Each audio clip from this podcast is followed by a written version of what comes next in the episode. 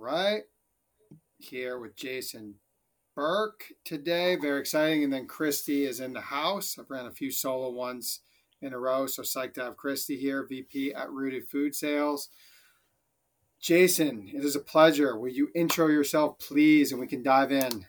Yeah, sure. Happy to. Jason Burke. I'm the founder of a little company called The New Primal, uh, which started on my kitchen counter about 12 years ago. I think it went full time 11 years ago.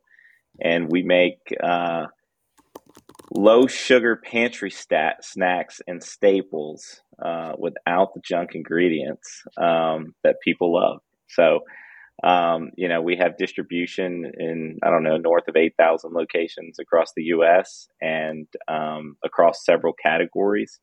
So I don't know if that makes me um, smart or if that makes me crazy, um, but uh, maybe maybe more crazy than smart. But uh, but that that's what we've done. Um, I did not come from a background in consumer products. Um, I was like most entrepreneurial ideas, uh, inspired by a big moment in my life and sort of just jumped in head first before I had any idea what I was doing. So, what was the big moment? I um, well, both my parents got sick, and both were diagnosed with chronic illnesses directly related to diet and nutrition and lifestyle. And I just took a really keen interest in food and its impact on our health holistically, and um, it led to me, you know, learning how to cook and learning what was important on ingredient labels. And I was taking homemade was taking- beef, homemade beef jerky to work, and everyone would steal it from me. And so I finally started making my friends pay me for it, and it just so happened to be like, you know, probably one of the dirtiest products in most retail stores today. And I knew how to make it in a clean way, and um, we were doing enough kind of friends and family business that uh, you know two years after my first batch of beef jerky, I quit my day job and went full time into the industry. Yeah. So, how did the name come to be? Was it just this like special spiritual moment where it just popped, or were you just like pen to paper writing twenty names? Like, how did how did the name pop? Definitely pen to paper writing twenty names. I mean, I, I gosh, I'm still waiting for that big spiritual moment where something comes down and like really like you know validates what I'm trying to do. Um, no, you know, when I just when my parents got sick and I started studying diet and nutrition, I discovered paleo. Um, this is circa 2009 at this point. So really, the the groundswell of paleo was in its infancy. It had just started, and it, the the framework, the dietary framework of paleo, made a lot of sense to me. Just you know, not really kind of like the there was no dogma about it, but it was just like, hey, look, you know, this is this makes a lot of sense, and so um, when I was making homemade beef jerky, it was in that same spirit of like, well, we can make a, a high quality protein snack, meat snack that keeps me away from the sugar. Um, and you know, this is something people have been doing for thousands of years, drying out meat to preserve it and to and then you know utilize that as a as a high quality protein. Um, so when we decided we are going to launch a brand and and name it and all of those things, I wanted to find a way to kind of connect the dots between an ancestral eating model, but in a modern environment. And, you know, we don't really hunt and gather for food today. Um, and so it's really that, you know, I, I didn't want to feel like inauthentic and talking about something that would be paleo or primal because, you know, the true roots of that would be we'd be out hunting and gathering. Um, so, you know, I kind of just put the two words together. It's like, mm. hey, here's new mm-hmm. and primal. And so it's like here, you know, here's the new way to try to eat in a primal way. And you know, today we do, you know, we mm-hmm. shop in grocery stores. So that that's really where what it came down to. That totally, totally makes sense. I'm I'm curious as someone who's also been really passionate about paleo-ish, keto-ish eating. What book or two, or what author, or podcaster did you really resonate early on with, or to this day? Yeah, yeah. You know, um, Robb Wolf was was influential in my life back then. Um, more, so, I mean, he's still influential, but influential in my life back then. I mean, the Godfather of Paleo was Loren Cordain. I mean, his his book. You know, he wrote his book in the late '80s. He was far, far, far ahead um, of his time. Uh, Mark Sisson inspired me um, early on. Once upon a time, we we'd spent a lot of time together in those early days before he had a brand. Uh, and then when he had a brand, we we didn't spend as much time together um, for various yeah. reasons. Yeah. Um, but uh, but you know those were those were some of the early like I would say kind of godfathers of the movement. Cool. So here we are toward wrapping the year.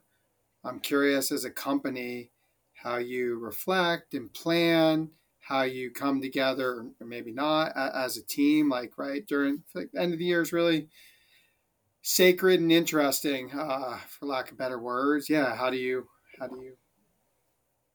You know, it's it's interesting because this this time of year is supposed to kind of I, I, would say slow down in some ways from a business perspective. It, I, I, have not had that experience in my time in building this this company. Um, it always seems to accelerate a little bit in the fourth quarter um, b- because of planning because january is such a big month for health and wellness um, because of that time that you're referencing where it's like hey we need to reflect and assess like what's gone well and what's not and, and what do we want to do differently and, and all of those kinds of things.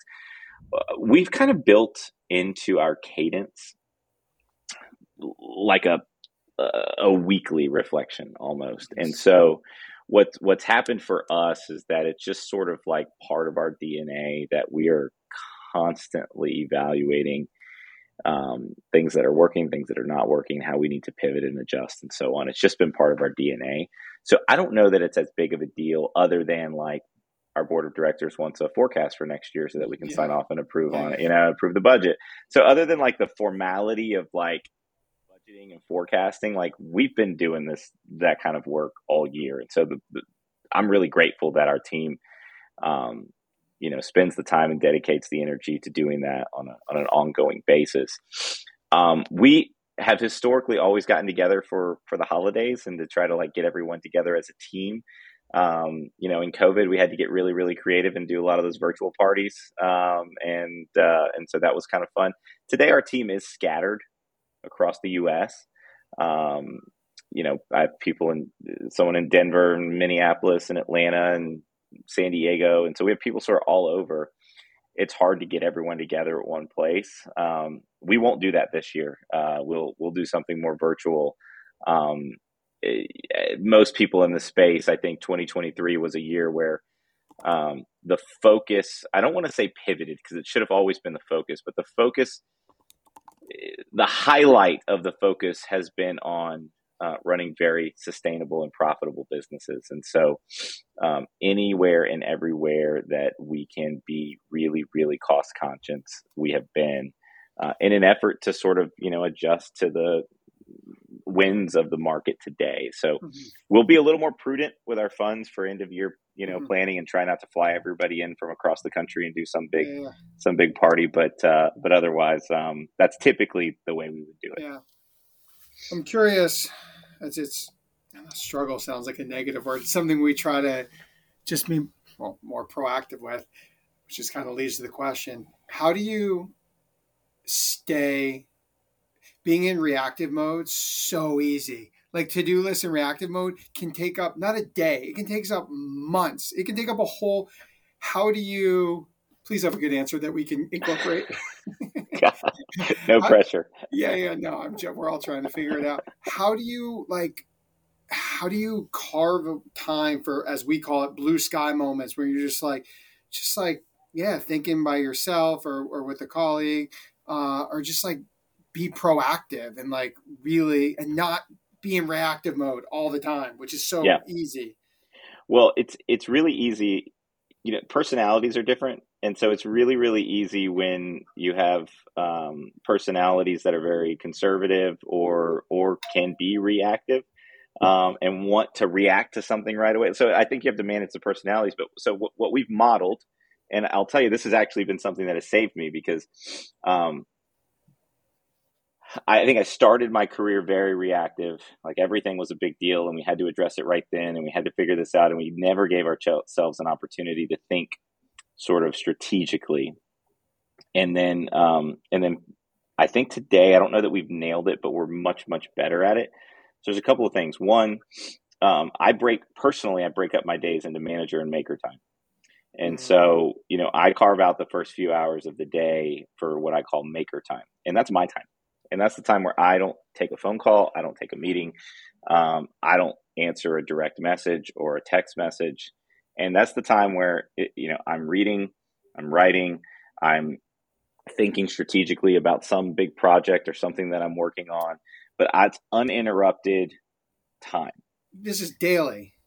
Yeah, every single day. How, and so, how much? How much time? I mean, what does that look like for you? And depending on your schedule, is that like a seven to nine thing, and you know, a nine to ten? What does that look like? Yeah, yeah, no, great, great question. It's it's adjusted over time. I have two little kids, so part of it works around their school schedule.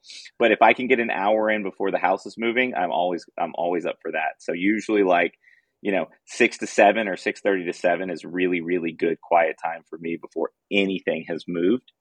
Um, and then like there's an interruption of like get the kids out the door. Um, but then I would say, you know, sort of like eight thirty to eleven. I'm not I'm not taking calls and meetings. I mean, like uh, I'll make an exception if there's like a board meeting or if there's like some big thing that we all need to go to. Like I'm not that rigid, but but on the whole, every single day, like I don't, I'm not talking to people before 11 a.m. I'm just not and you're yeah, not. I think that's really interesting, right? Because most people, I mean, there's certain personalities that maybe do better later in the day, but most people, that is really your creative time, right? That is that's right. Purpose. That's actually when you can do that, and you can all buckle in in the afternoon to go sit through the meetings or do what you need to do but because i've I've found for myself i'm trying to do more block time like that where it's yeah. not because there's so many fires someone has a text they have a question right and suddenly three hours have gone by and really didn't move the project forward that i was working on answered a bunch of questions but they didn't need to be answered right then and then it's afternoon and i'm trying to go back to that mode and i'm not really in that Can't. Mind anymore you know you're like panicked now i'm like it's 1.30 there's no time for creative thinking yes 100% and, suppose your internal team kind of knows that about you as well, right? So they're they've gotten yes. in around the fact that really like they don't even think to reach out to you in theory before. That's right, and and I want to model that. Sorry, Matt, go ahead. I just how do you decide what you're going to do during that time? You know, you have to do it in advance. Um, I, I, think if you don't do it in advance, then you just sort of sit there and go, okay, I'm going to go check my email now. Um, mm-hmm. so I do think you have to decide in advance. And so uh, for me, it's it's a little bit it's this. Some of it is very consistent daily. There are certain things that I'm going to do every single day. I'm going to review the day. Like I actually want to review the day. What meetings do I have in the afternoon? What prep do I need to do for those meetings so that they can be effective? Um, that's one thing. That's like just a daily thing. Um, but like I recently started creating more content like myself, mm-hmm. um, which is not something I do. Like I, I've I've been on social media in years, and I just was pushed out of the nest and made to get on again. At, you know, like ninety days outside of LinkedIn. Um, like ninety days ago, I started like creating like a little bit more of a personal social presence, e- essentially to expand the sphere of influence of the company uh, and tell more of my story. So like I've had to put like an hour for like content creation and thinking and creative thinking around that like two or three days a week. Like i just and so i just block it you know? And so in that maker time it's like content creation you know meeting prep um, you know i've got a big category review where i'm going to actually still go in and do the sales pitch like that takes time i'm going to analyze i might even spend time you know in the data and so I'm going to analyze the data. And so like I just have to like put those little time blocks in. My team, you know, they'll laugh at me. They'll look at my calendar and they'll know that like it's like the 30 minute window where I drop my kids off at school. Like I have all of that blocked off. Like don't call me, don't text me. This is blocked every single minute. Um, and uh, and it's really helped me protect my time. Calendaring system that you like? Like, are you using one of the AI based ones or anything like that, or just? I mean, no, just Gmail. I'm just Google. I mean, just the Google Calendar. We share it.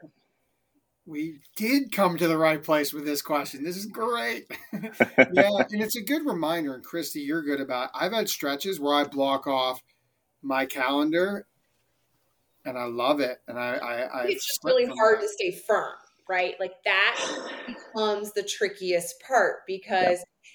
what someone is asking for feel can feel very urgent and that's definitely my struggle. And obviously we're in the service provider world, so that's sure. a little bit different too, right? Like what urgency level needs to interact with that.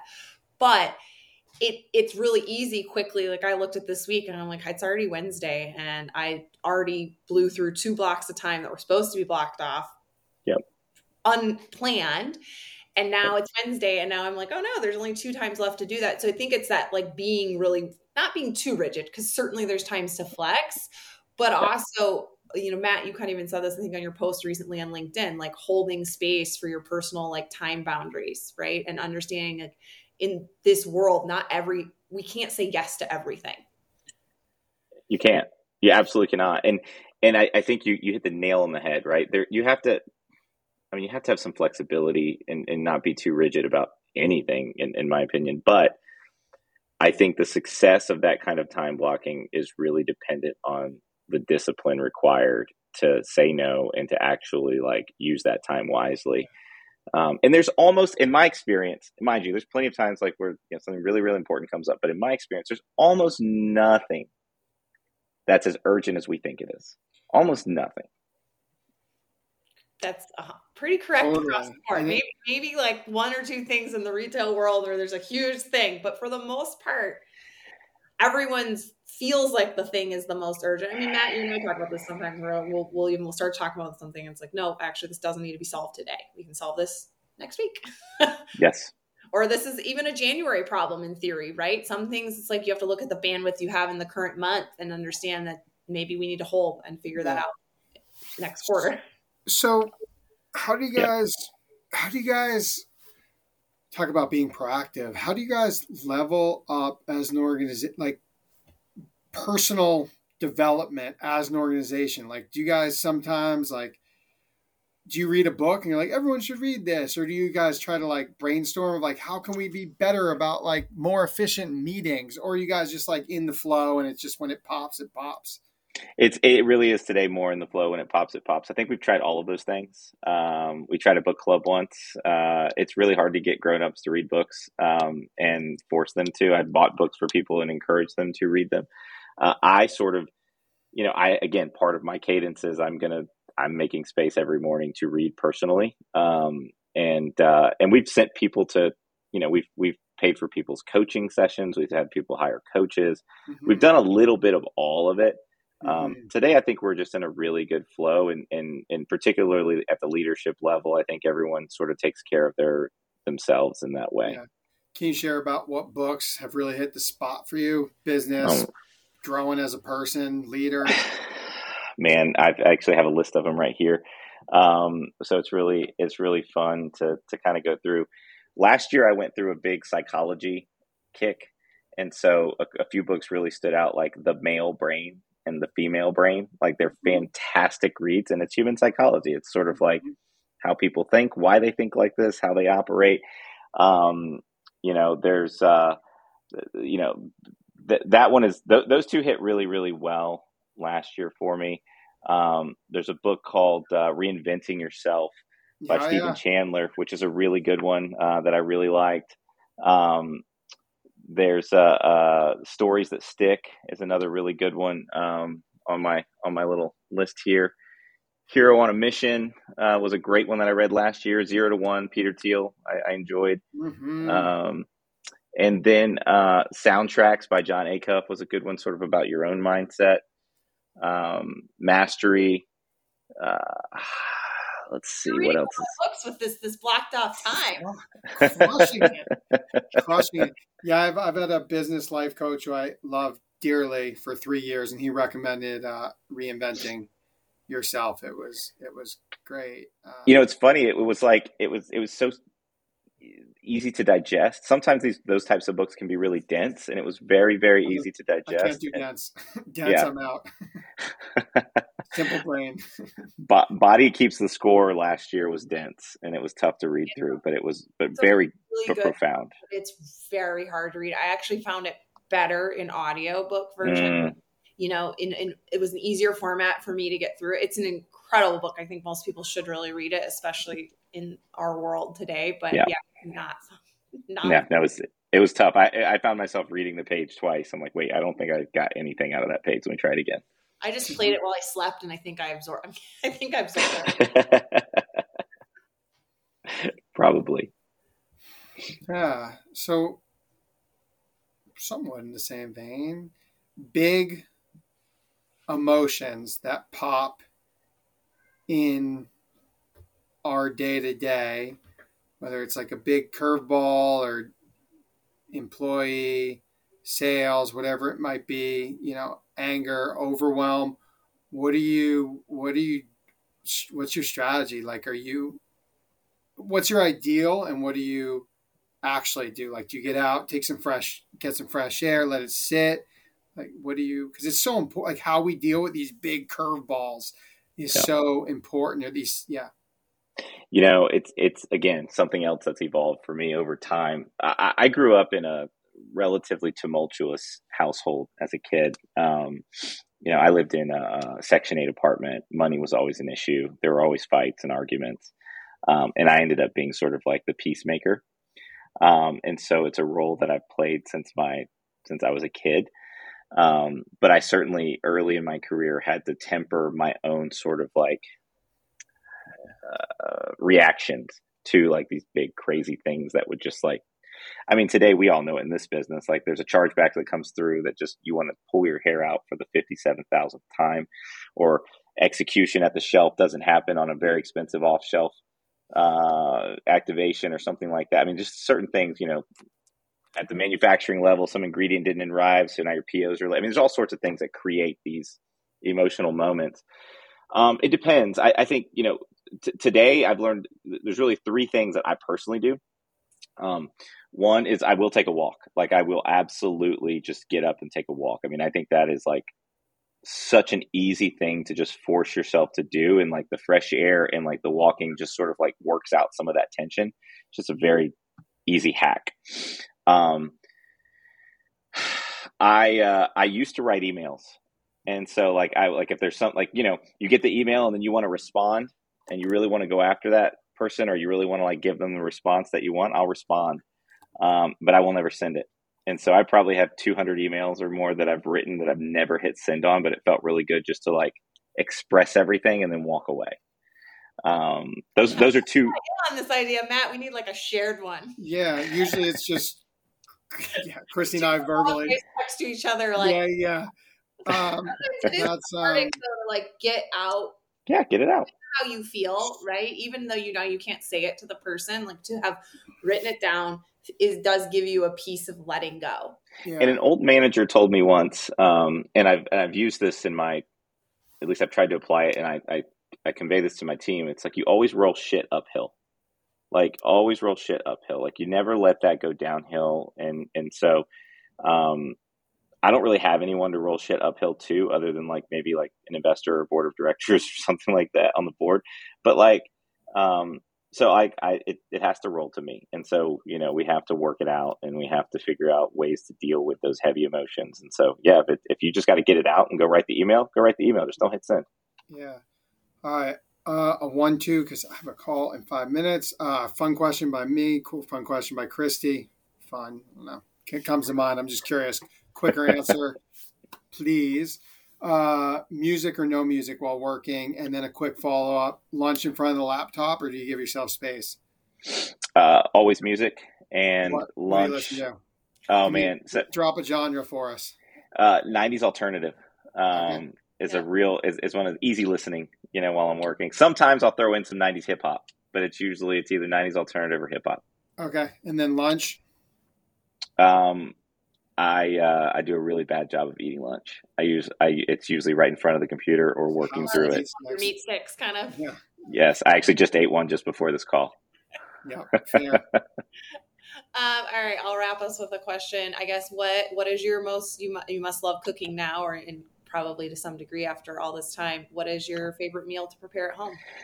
Oh man, it's really really that that's a hard one. My favorite meal to prepare at home you know, I, I started making, um, my mom was Cuban. I started making a meal called picadillo um, that she used to make, which is, which is basically like a, like a beef hash.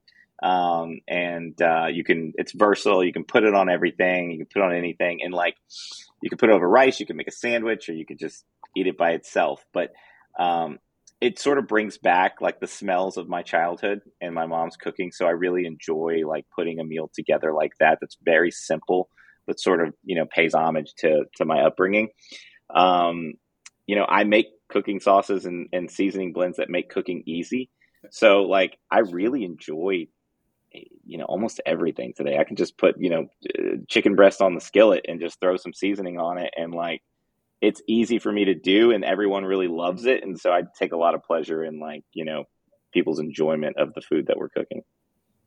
Hundred percent. Cool, uh, Jason. You are a wise wise man and good good guy. This was uh, this is a pleasure. I love just getting in these really interesting topics that we're all trying to figure out and just talking yeah. through them. And like what you shared was helpful to, to me. So I, I appreciate it. Uh, cool. So best place for people to find you, is store locator and then LinkedIn or what? Yeah, I think so. Store locator and LinkedIn is great. Um, you know, I mean, everything that we sell is at Sprouts and Whole Foods. I mean, they carry every single product that we make. Um, and so those are really easy if you have those retailers near you. Amazon's a great outlet for us, but if you want to find me, find me on LinkedIn. Cool. Thank you, sir. You got it. Appreciate the time.